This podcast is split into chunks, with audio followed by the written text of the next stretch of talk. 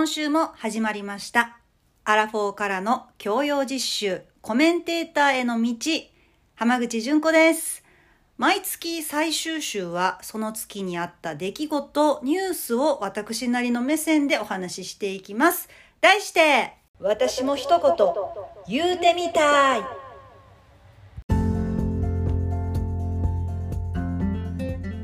まだまだ勉強知識不足でお恥ずかしいお話、何がわからないのかすらわからないということもきっとあると思うんです。で、世の中に向き合うことで、そういったその何がわからないのかすらわからないということを見つけるきっかけにもなればいいなという自らの狙いがあります。えー、私、一個人の意見でございます。どうぞお付き合いください。それでは始めます。まず最初のニュースはこちら。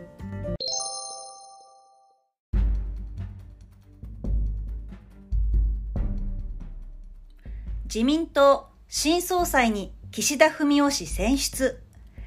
菅義偉首相の後任を選ぶ自民党の総裁選挙が29日、都内で行われ、決選投票の結果、岸田文雄前政調会長が新たな総裁に選出されました。岸田氏は来月4日召集の臨時国会における首相指名選挙を経て100代目の首相に就任する見通しとなっています。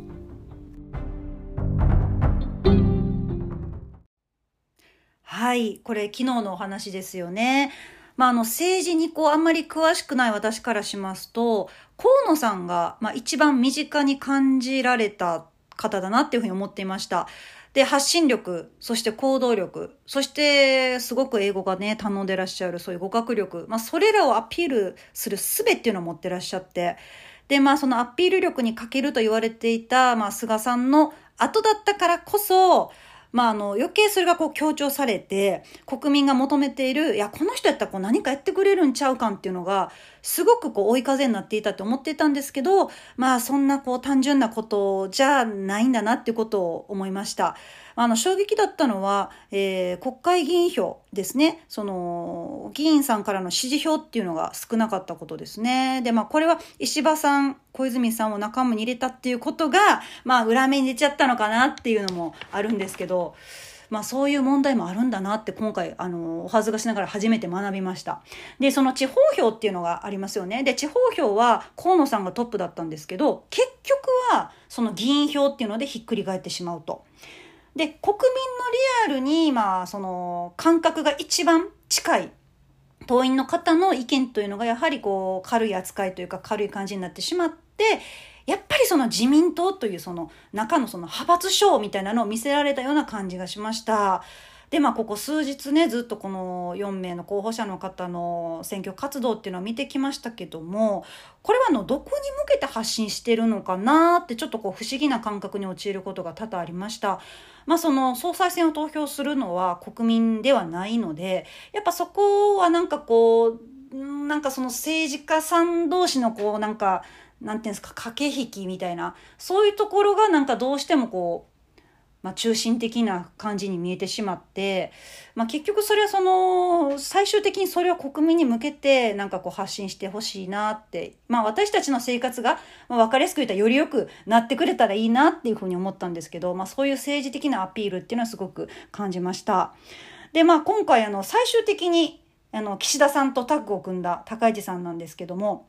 高市さんはね、えっと、議員票が2位ということで、これは高市さんにとっても今後の励みになったんじゃないかなっていうふうに思うんですね。で、その高市さんのその票っていうのが、まあその岸田さんに流れたっていうのもあると思うんですけども、やはりその高市さんへの期待っていうのも、まあ、あの、感じていただいて、その岸田さんのパワーになればいいなっていうふうに私は思いました。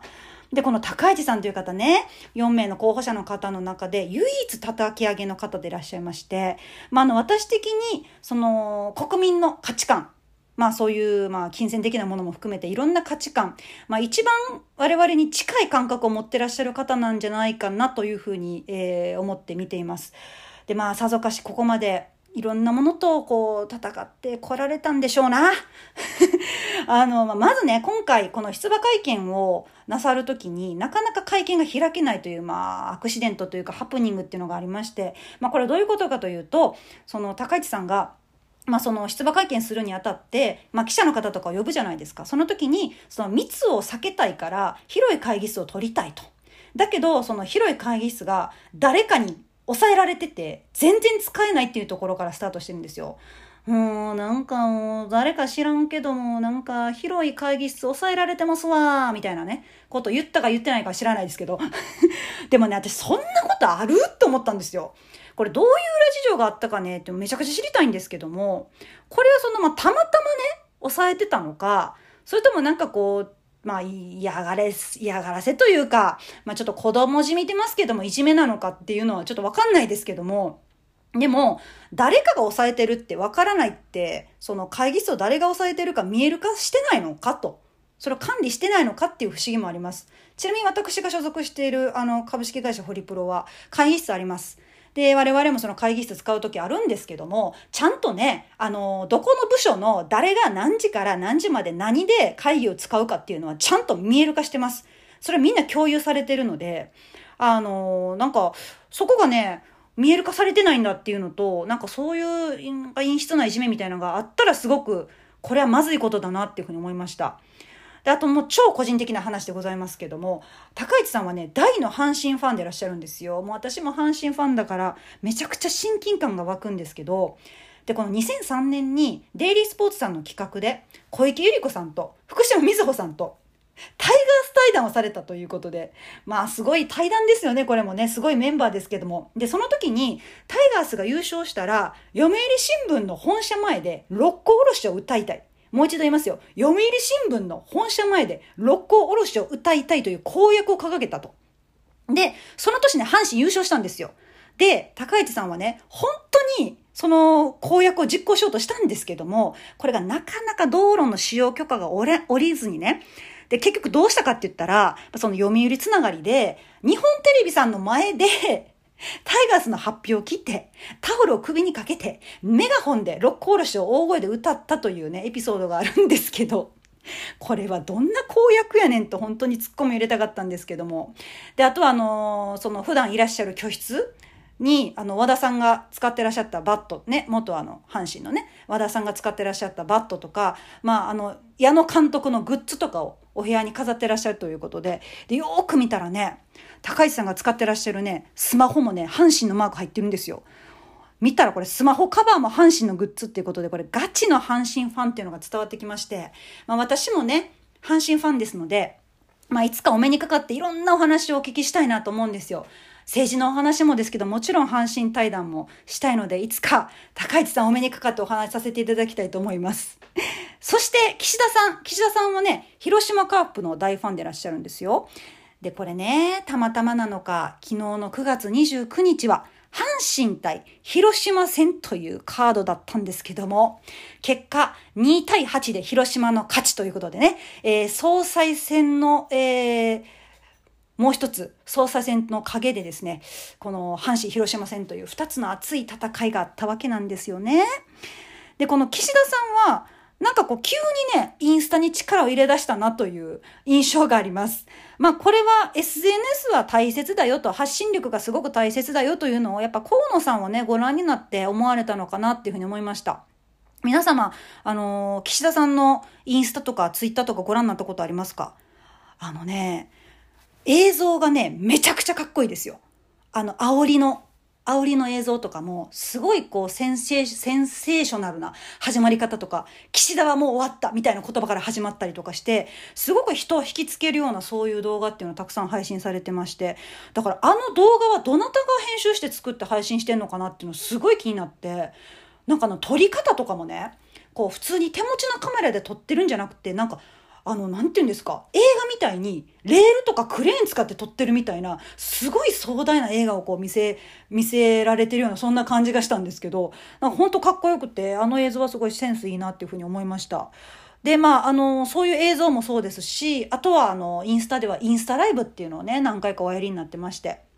あの、岸田さんに対しての、そのいろんな人からの、国民からの、まあ、あの、お仕事だけじゃなくてプライベートのね、どんなお酒が好きですかとか、広島の選手誰が好きですかとか、そういうこうプライベートにも迫ったような質問なんかに、えー、ずっとこうね、岸田さんが答えていくみたいな、そういう企画があったりとか、あとはあの、今井絵理子さんと、えー、コラボで配信されたりとか、えー、その若者の人たちに、その政治に関心を持ってもらおうという、そういうふうな、えー、意欲というか、そういう気持ちも伝わってきました。で、まあその、岸田さんの、まあ、を表す言葉の中の一つに私はその家族愛っていうのがあるんじゃないかなとすごい今回思いまして。あのー、まあ、岸田さんのイメージってね、あの、議員宿舎で洗い物をしてるなんか後ろ姿私テレビで見たことがあってすっごく、すっごい昔に。なんかなんかそういうこう、家庭的なこう一面もあるし、こうなんかあの、こう淡々としたクールな喋り方もあって、このギャップっていうのがなんか素敵だなっていうふうに思ったんですけども、あの、秘書をね、務めてらっしゃるのが、あの、坊ちゃんで、息子さんでいらっしゃるということで、まあその息子さんのそういうこう力と、まああとあの、優子夫人ね、あの、奥様の優子夫人が、まあすごく素敵な方で、だからこう、本当夫婦愛、家族愛、そういうのをこうパワーに、されて、まあそういう家族愛っていうのを前面に出したっていうのがなんか良かったんじゃないかなっていうふうに思いました。まあこのコロナ禍で結構この、なんて言うんでしょう。不安というかね、先行きが見えなくて不安だったり、そういった中で、まあその安定感とか、まあ安心感っていうのをこう求めている世間の風潮っていうのを感じましたね。まあ、この総裁選は我々国民がま投票するってことではないですけどもでも結局その SNS とかそういった、まあ、あの発信っていうのを通じてまあ国民我々国民がえ岸田さんってこういう一面があるんだなんかこう要はすごく親近感を持つようになってこうそういう世間の風潮っていうのが岸田さんを後押しして、まあ、それが票につながったのかもしれないなっていうふうに思いました。さて気になるのは、これから党の人事ということになってきますけども、まあ、あの、就任会見では岸田さんは、えー、若手の方を思い切って登用すると。そして若手中堅ベテランのバランスを良くしていきたいというふうにおっしゃっていましたけども他のライバルだった河野さん高市さんそして野田さんの人事っていうとこもちょっと気になるところではございますね。で、これ生まれ変わった自民党をしっかり国民に示さないととおっしゃってるくらいなので、まあ、安倍さんだったり菅さんの、まあ、気配気配って言い方していいかわかんないんですけど、まあその気配をどれくらい消して新しい風をこう入れていくのかっていうところもすごく気になるところです。あとは二階さんの公認ですね。これ二階さんの公認どうなるのかなっていうところも気になります。まあもう、あ、自民党って変わったなってこう思わせていただきたいなと思います。このコロナ禍で未来っていうのをね、感じたい人ってたくさんいると思うんですよ。まあ私もそうですけど、みんなそうじゃないですか。なんか立ち止まってる感じしませんその場でずっと足踏みしてるような、そんな感じがして。なのでやっぱその大きな一歩っていうのを踏み出すっていうきっかけっていうのをやっぱ感じる、まあそのね、自民党であってほしいなっていうふうに思いますし、まあそれがなんか結果的に、こう、まあより良い日本につながるんじゃないかなって私は思っています。で、まあその総裁選で、まあ地方票が河野さんに集まったっていうことはね、やっぱたくさんの人が、やっぱその河野さんがなんかこの人変えてくれそうっていう、なんかそういう期待が、を持って、そのこのまま、このままだったらダメと。なんとか変革してほしいっていう思いっていう、そういう期待っていうのを、組んでほしいなっていうふうに思いますし、まあ人の話をよく聞くのが特技というね、まあおっしゃっていますので、岸田さんがね。まあだからその人の話というのは、まあそういう政治家の話、政治家の皆さんのお話まあそういう派閥とかそういうことだけじゃなくてですね、まあ我々国民の、まあそういう話をたくさんすくい上げて、それを反映していってほしいなっていうふうに期待しております。ちなみに、河野さんは巨人ファンでいらっしゃるらしいですよ。巨人ファン。で、野田さんはどこファンなんですかねまあ、あの、公務の一環だと思うんですけども、過去に巨人のユニフォームをね、お召しになって、巨人阪神戦の始球式をやってらっしゃったっていうのをね、見たことがあるんですけども、まあ、あの、野球の話は もうええ中年というところで、まあ、あの、改めまして、今回の総裁選が、まあ、私にとって初めて、その政治というものをきちんと追ってみようというきっかけになりました。あの、まだまだこの上辺のだけのこととか、まあ、軽いお話しか私話せていませんけども、まあ、あの、個人的に今回思ったことが、あの、石破さんという方がどんな方なのかすっごい気になる、気になりました。あとは、その、派閥の問題っていうのがね、私、お恥ずかしながらね、全然知らなかったんですよ。この派閥っていうのがあるっていうのがね。何々派って聞いたことあるんですけど、それってどういう意味なんかなっていう、なんか分かってなくて、本質的なところを。だからその派閥問題っていうのがあるんだっていう発見が今更ながらなんですが思いまして、まあそういったこと興味持ったので、まあこれからまあ選挙もありますので政治のことをもっと知っていきたいなっていうふうに思いました。以上です。続いてのニュースはこちら。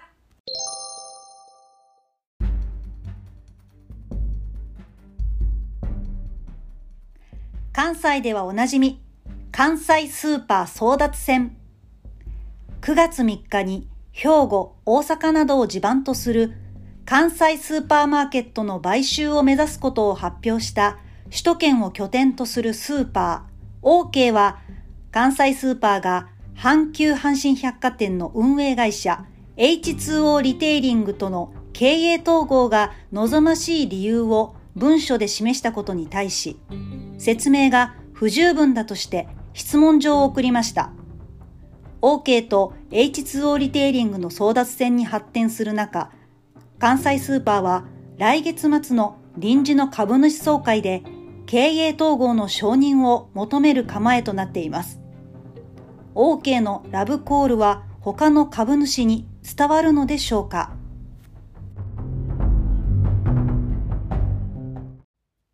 はい。えー、政治のお話の次は、えー、私の地元である関西のニュースをお届けしましたけどもね、もうこれあのー、やっぱり大阪人としては、この問題はやっぱりスルーできないので、ちょっと今回取り取り上げさせていただきました。これあの、関西の方じゃない方は何の話やねんと思うかもしれないんですけども、私の中ではすごく大きな問題なんですね。で、これ私知らなかったです。OK がね、関西に初進出しようとしてるっていうことね、これ今回初めて知ったんですけども、でもこれいろいろな裏の事情があるんですね。で、この OK と関西スーパー、まあ私関数って呼んでるんですけど、OK と関数の関係性っていうのが、これあの OK は関数の大株主なんですね。第3位らしいですよ。これも知らなかったんですけど、あ、そこ繋がってるんやっていうのも発見だったんですよ。で、OK が関数の株主になって、で、その後に、関数側がその H2O リテイリングさんの方に出資を頼んで、今だから1、筆頭株主は H2O リテイリングさんなんですって。ね？だからどうしてもその関数と、まあその H2O さんがタッグ組んで、関東からの進出というかそういうのを阻止したいのかなっていうふうにも思ったんですけども。で、この H2O リテリングさんは、泉屋っていうね、もう関西ではめちゃくちゃ有名な、もういろんなとこに店舗がある大きなスーパーマーケットさんがあるんですよ。泉屋さんと、あと阪急オアシスっていう、あのー、ちょっと最近ね、めちゃくちゃ店舗を増やしてきて、うちの母が今ドハマりしているスーパーで、もうなんか電話して、今日どこ行ってきたん？言うたら、もう今日も反響足すいてきてん言うて。なんかその、すごい真新しい感じらしくて。まあだから、すごい、超激安でもないけど、超高級価っていうからそうでもないっていう、ちょうどいい価格帯なんだけど、でもすごく、こう、良質なものを置いてあったりとか、なお菓子が美味しいとか、そういうね、あの、反響アシスっていうスーパーがあるんですけども、で、こちらもグループ会社と。だから、泉や阪急オアシス、そしてこれに関西スーパーも加わったら、こりゃ、どえらい話になりますよ。もうこれ関西のスーパーマーケットの革命みたいなのが起きるんじゃないかなっていうふうに思うんですけども。でも私あの東京に住んでまして、まあ OK ね。もう大好きなスーパーの一つでよく利用させていただいてるんですけども、あのね、ずっとね、OK 昔からね、どっかこれ関西関西味を感じるというか、なんか関西っぽいなーって思うことが多々あって、なんか例えばね、あの、ドレッシングとかめちゃくちゃ種類置いてあるんですけど、例えば、淡路島産の玉ねぎ使ったドレッシングとか、あとはその大阪のメーカーのお菓子とか、あとだし。もう関西ね、西ってだし文化なので、お出汁の種類もその関西のメーカー品がいっぱいあったりとか、あとはね、そうですね、あの、あ、お好み焼きとかたこ焼きとかのお粉とソース。これもね、他の東京のスーパーマーケットに比べて、もう種類がすっごい多いんですよ。なんで、これなんか、きっとこれ、バイヤーさんとか関西の人なんじゃないかなって、なんかそういうふうにずっと感じてて。で、まあ、OK さんの魅力って、まあ、いわゆるその全国展開されてる、こう、超有名なメーカーの商品だけじゃなくて、地方ですごく頑張ってらっしゃるような、マイナーかもしれないけれども、その地元に愛されてるようなメーカーのものをたくさん置いてらっしゃるんですよ。なので、まあ私からしたらなんか物産展に行ってるような気持ちにもなれて、すっごい楽しいですし、なんか旅行に行った気分というか、あ、なんか、あ、これは北海道のものなんだとか、例えば九州のものなんだっていう、こう普段のスーパーで買えないようなものがたくさん、こう、ね、手に取ることができるんですけど、で、この関西っぽいなと思ってたのがね、他にもあって、この OK さんのね、コンセプトっていうのがね、高品質、エブリデイ、ロープライスなんですよ。もうこのエブリデイ、ロープライスとか、もう関西人飛びつきそうやんってね、思ってまして。で、まあこういろいろ調べて初めて知ったんですけどね、この OK は過去に関数に社員さんを派遣して売り場作りからその商品の鮮度管理とかも一から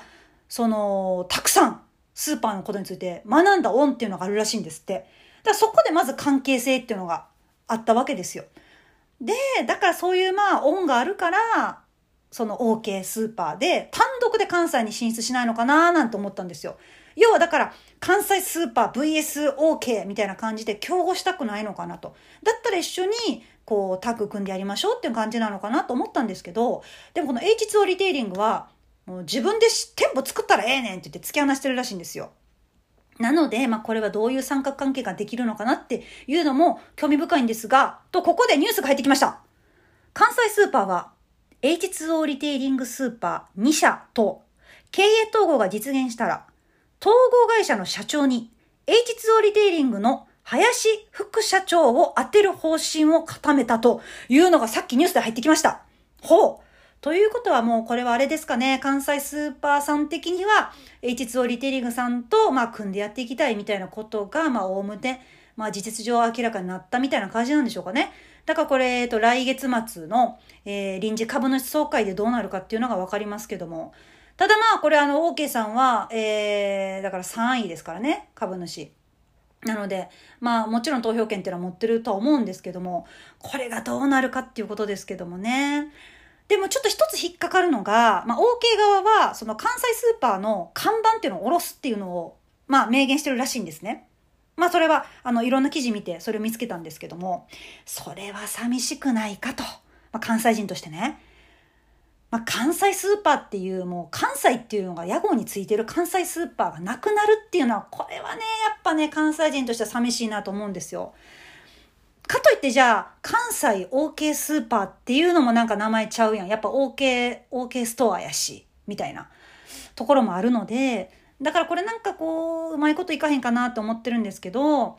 まあ、あとはその OK の良さっていうのをね、私ね、関西人の皆さんにも知っていただきたいのよ。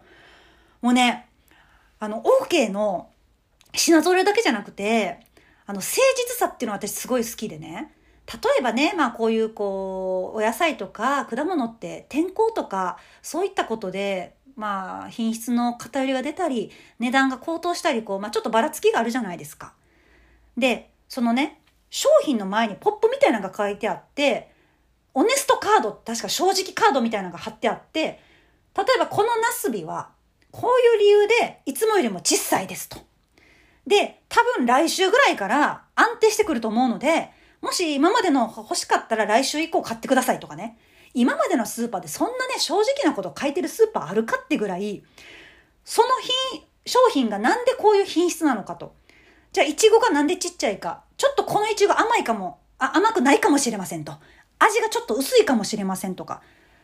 あとはちょっと、なんでこれキャベツがこんな高いかっていうと、まあ、台風の影響ですとか、暑さの影響ですとか、そういったことを正直に書いてる。だからそういう誠実さっていうのが、やっぱり消費者の心っていうのを掴んできたと思うんですよ。で、やっぱりそういうところって他のスーパーマーケットも見習うべき姿勢だと思うので、まあそういうところとかも、うん、なんかこう関西の皆さんにも知っていただきたいなと思いますし、あとはね、私好きなのはね、あの、お惣菜ですね。OK の。ピザとかめちゃくちゃ美味しいですよ。あとね、私が一押ししてるのは、唐揚げなんですよ。で、岩下の紅生姜をなんか巻きつけた唐揚げっていうのがあってで実はねあまりね関西でね岩下の紅生姜岩下の新生姜ってあんまりこう知られてないらしいんですよ。どうやら。というのはあんまり関西のスーパーに並んでないらしくて。で私はすごい岩下の新生姜紅生姜大好きで。なのでなんかこう東西のその食の違いとか食の文化の違いっていうのの架け橋に OK がなってくださったらいいなってすごく私は思うんです。なので、まあ、その、もしね、その、まあ、関数にいろいろなノウハウを教えていただいたご恩が、まあ、あるって OK さんが思うんであれば、まあ、例えばコラボするとか、なんかこう仲のいい、まあそういう指定関係みたいなのを、まあ良好な関係を継続しながら、うん、もしその可能なんであれば、OK さんは OK さんで単独で関西に進出してもいいんじゃないかなっていうふうに私は思いますね。まあこのね、コロナ禍でスーパーっていうのは、すごくまあ売り上げだったりそういうのをね、上げてきているんじゃないかなっていうふうに思うんですけど、皆さんいかがですか？スーパーどうやってこう使い分けてらっしゃいますか？というか使い分けてらっしゃいますか？私はね、バリバリ使い分けてます。例えば、ここのスーパーは野菜が安い。ここのスーパーは飲み物の種類が多い。ここのスーパーはポイントカード使ったら安くなるとか なんかそういうのとかでこういろいろ使い分けてるんですけども、やっぱその関西スーパー、そして反響オアシス、OK。まああとね、いろいろ他にもスーパーあると思うんですけど、なんかね、それぞれの良さっていうのを、やっぱ差別化していくってことが、これからもっともっと大切になってくるんじゃないかなって思うんですよ。やっぱこのみんな同じやったらつまらんと思うし、こう、高くていいものが欲しい時もあるし、めっちゃ安いものが欲しい時もあるじゃないですか。だからそういうこう、なんか選択する幅っていうのが広がると、なんか私たちはすごく楽しいし、助かるなっていうのが、なんかそういう実感があるので、まあこれからも関西スーパー、そして泉屋、反響オアシス、ダイエーとか、イオンとか、OK とか、いろいろありますけど、なんかこう、そういういろんな個性っていうので、なんか楽しませていただきたいなというふうに思いますし、えー、私は OK さんは単独でも関西に進出してもいいんじゃないかなっていうふうに思います。えー、私の中でもね、関数どうなってしまうの問題っていうのは私の中ですごく新たな熱い問題ができたので、これはこれから持っていきたいと思いますし、来月末の臨時株主総会、この行方どうなるか注目したいと思います。以上です。